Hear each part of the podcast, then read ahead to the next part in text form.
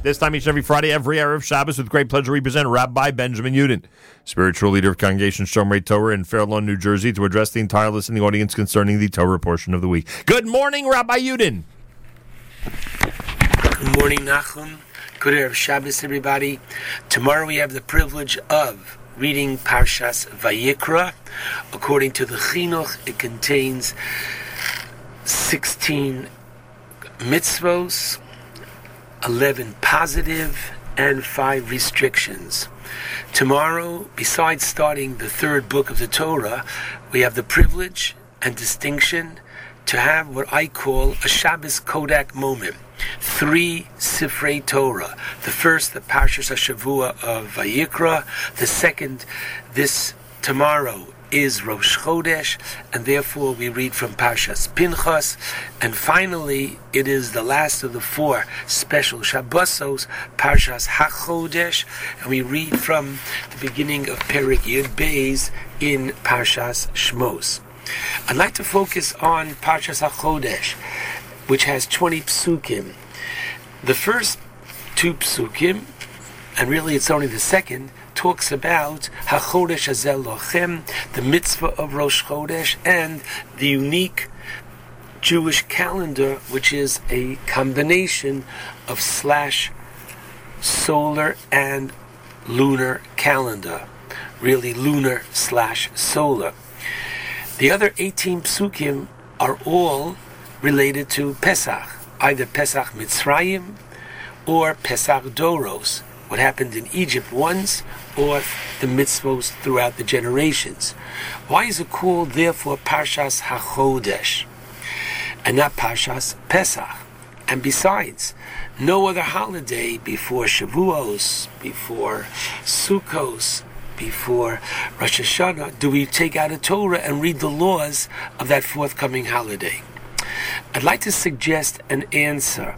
If you look in the Medrash on Shmos Rabbah, on the Pasuk of HaChodesh Hazeh Lochem, in paragraph 24, the Medrash suggests three texts for the bracha that we recite at Kiddush Levana when we sanctify the new moon in the first half of the month.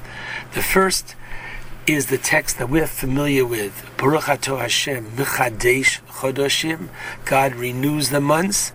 The second one, Mikadesh, He sanctifies. And the third one is Mikadesh Yisrael, that God sanctifies Israel. And don't be startled that we have this bracha here, because this is the point where God endows the Jewish people, says the Medrash, with sanctity, Kedusha, in order that we can sanctify the new moon and other phenomena. And that's why I believe it's called Parshas HaChodesh, which focuses on man's ability to be Makadesh, to sanctify, because within the next 18 psukim, you have Kedushas Zman, the sanctity of time. The Torah tells us in Pasuk 16 that the first day of Pesach and the seventh day of Pesach you shall proclaim them as being days of Mikra Kodesh, holy gatherings. You have not only the sanctity of time, but you have the sanctity of objects. Namely, the Torah says, I'm warning you, Ushmartim es hamatzos. Literally, you are to guard the matzah in verse 17 of this special Torah reading of Achodesh. Wait a minute. Why would the Torah have to tell us to watch the matzah from becoming chametz? We've already been warned not to eat chametz. So the rabbis understand this to mean that we're not simply to bake the matzah, but we are to inject into this unleavened bread what the rabbis call the shma, the focus, the concentration that charges the bread with an elevated status. It's now an object of mitzvah. This is kedushas haguf.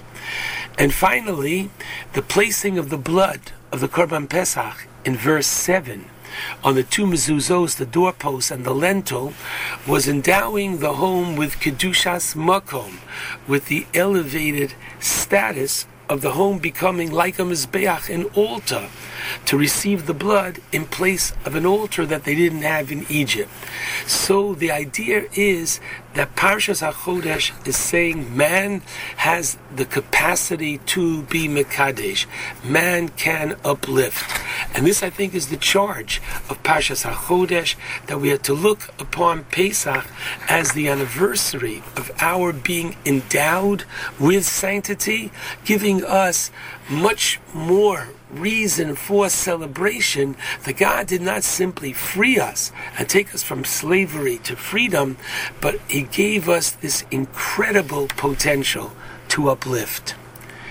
I want to take this opportunity first of all, thanking all those who have participated in this year's marathon, and to urge those who have not yet, even on this very last day, to please do so, to be a part of supporting this wonderful endeavor on behalf of the Jewish community, not just locally, but literally throughout the world. There are persons I know all over that listen on the internet to JM in the AM.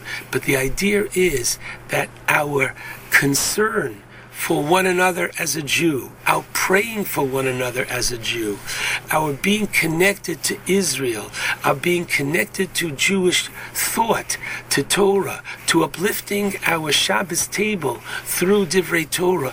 All this is really perpetuating the special theme of Shabbos Parshas HaChodesh. And I take this opportunity of wishing Nachum and the entire staff continued Hatzlacha in his very special Avodas HaKodesh. Shabbat Shalom and a good Chodesh to all. Thank you very much, Rabbi Yudin. And yes, you are 100% right. We thank and bless all those who've already given and are supporters of JM in the AM through this 2015 fundraising marathon.